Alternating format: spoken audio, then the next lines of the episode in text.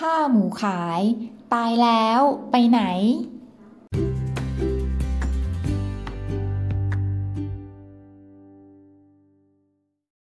เล่าเป็นนิทาน สวัสดีค่ะ เคยสงสัยไหมคะว่า คนที่มีอาชีพฆ่าหมู หรือฆ่าอะไรขายเนี่ยตายแล้วจะไปไหน วันนี้นะคะ เอาตัวอย่างของคนในสมัยพุทธกาลค่ะ เขามีอาชีพฆ่าหมู อืมและจุดจบของเขาจะเป็นยังไง วันนี้นะคะจะมาเล่าเป็นนิทานให้ฟังค่ะ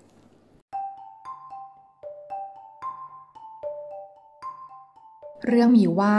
มีชาวราชคือคนหนึ่งค่ะ ก็มีอาชีพฆ่าหมูขายค่ะ เขาทำอย่างเงี้ย 55 ปีแล้ว ชื่อจุนทะสุกริก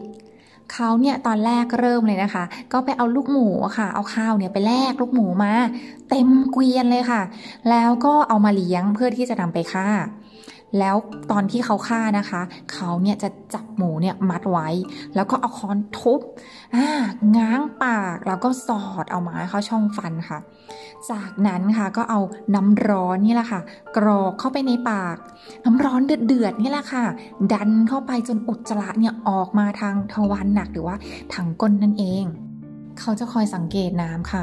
ว่าถ้าน้ำมันยังขุ่นอยู่ แสดงว่าอุจจาระเนี่ยมันยังดันออกมาไม่หมด เขาคอยจนน้ำใส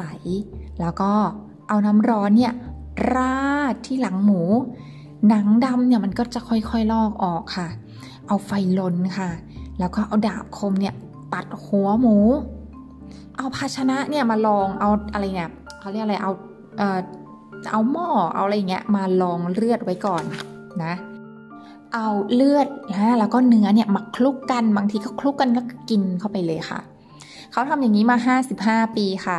แม้ว่าพระศาสดานะคะจะอยู่ใกล้บ้านเขามากๆ แต่เขาก็ไม่เคยไม่เคยไปทำบุญกับท่านเลยแม้แต่นิดเดียว วันหนึ่งค่ะ ความร้อนจากอเวจีมหานรกเกิดขึ้นกับเขาค่ะนี่จะบอกว่า นี่เขาบอกไว้ว่า ไฟอเวจีมหานรกนะคะ เขาเขียนไว้ อืม คือมันมากขนาดไหน มันมากขนาดที่ทำลายตาของคนที่อยู่ห่างถึง 10 โยชน์อ่าหรือว่าแม้จะเอาหินก้อนใหญ่เท่าบ้านเนี่ยคะมาทิ้งในไฟอเวจีมันก็จะแบบปิ๊บย่อยยับไปพริบตาเลยค่ะ แต่ด้วยกรรมของสัตว์มหานรกเออในสัตว์เขาเรียกอะไรสัตว์นรกอ่าสัตว์นรกอเวจีเนี่ยค่ะ สัตว์นรกจะไม่ตายค่ะ ก็จะเกิดตายแล้วก็เกิดเพื่อที่จะใช้กรรมอย่างนั้น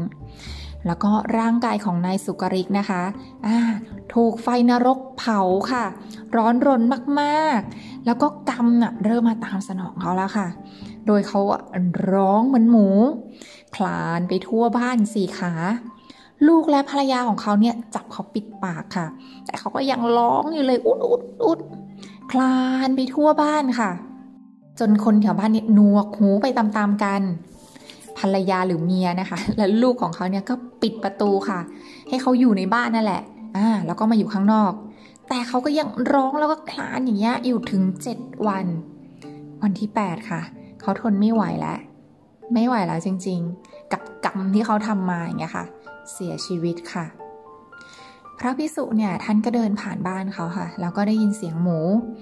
เมื่อถึงกลับถึงวัดก็เลยโทนกับพระศาสดาว่า นายจุนทัสสุกริกเนี่ยปิดประตูบ้านฆ่าหมูอยู่เจ็ดวัน สงสัยจะมีงานมงคลข้าแต่พระองค์ข้าไม่เคยเห็นผู้ที่ใจหยาบบาปช้า ไม่มีความเมตตาขนาดนี้มาก่อนเลย พระศาสดาจึงตรัสว่า เรื่องไม่ได้เป็นแบบนั้น ผลกรรมของเขาได้สนองเขาแล้วตั้งหาก เขาร้อนเพราะไฟในอเวจีมหานรก เขาเนี่ย ร้องเหมือนหมู อยู่ในบ้านถึงเจ็ดวัน จนวันที่ 8 ก็ได้เสียชีวิต แล้วก็ไปเกิดในอเวจีมหานรก ข้าแต่พระองค์ นายจุนทัสสุกริกต้องโศกเศร้าในโลกนี้แล้ว ยังจะต้องไปโศกเศร้าในโลกหน้าอีกหรือพระเจ้าข้าอย่างนั้นแหละภิกษุทั้งหลาย ผู้ประมาทจะเป็นบรรพชิตหรือคาฤหัสถ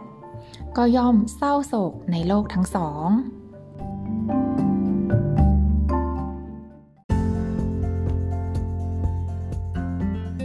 นี่แหละค่ะ เรื่องราวก็เป็นประมาณนี้ค่ะ อันนี้ก็เป็นแค่ตัวอย่างนะคะในอดีตในสมัยพุทธกาลค่ะ แล้วก็เขาบอกไว้ว่าผู้ทำบาปเนี่ยย่อมเศร้าโศกในโลกทั้งสอง ย่อมโศกเศร้าเดือดร้อนเมื่อเห็นกรรมอันเศร้าหมองของตน ผู้มีกรรมอันเศร้าหมองค่ะ เมื่อหวนลึกนึกถึงขึ้นทีไรค่ะ ใจก็จะเศร้าหมองอยู่อย่างนั้น แต่ถ้าสมมติว่าเราเนี่ย อืมทำแต่สิ่งดีๆ นึกถึงช็อตไหนของชีวิตก็มีแต่สิ่งดีๆทำแต่สิ่งดีๆ ปลื้มอกปลื้มใจเนี่ยอ่านึกขึ้นทีไรนะคะ ใจก็จะฟูใจก็จะมีความสุข แล้วก็มีสุขติโอ้โห มีสุขติเลย ก็คือนี่แหละ ถ้าเราสมมติคิดดีทำดีนะ เราก็ต้องไปดีใช่ไหมคะ ก็จะมีความสุขอ่าไม่ต้องคิดถึงหรอกว่าไปไหน แต่ว่าในตอนนี้ที่คิดถึงสิ่งดีๆอะเอ้ย มันก็ดีขึ้นแล้วใช่ไหมอ่าโอเคสำหรับวันนี้นะคะ ก็คงจะจบลงเพียงเท่านี้ ขอให้ทุกคนนะคะ มีความมั่นคงอ่าเอาเอาเป็นว่า ขอให้ทุกท่านอยู่กับใจที่มั่นคงดีไหมอ่าสวัสดีค่ะ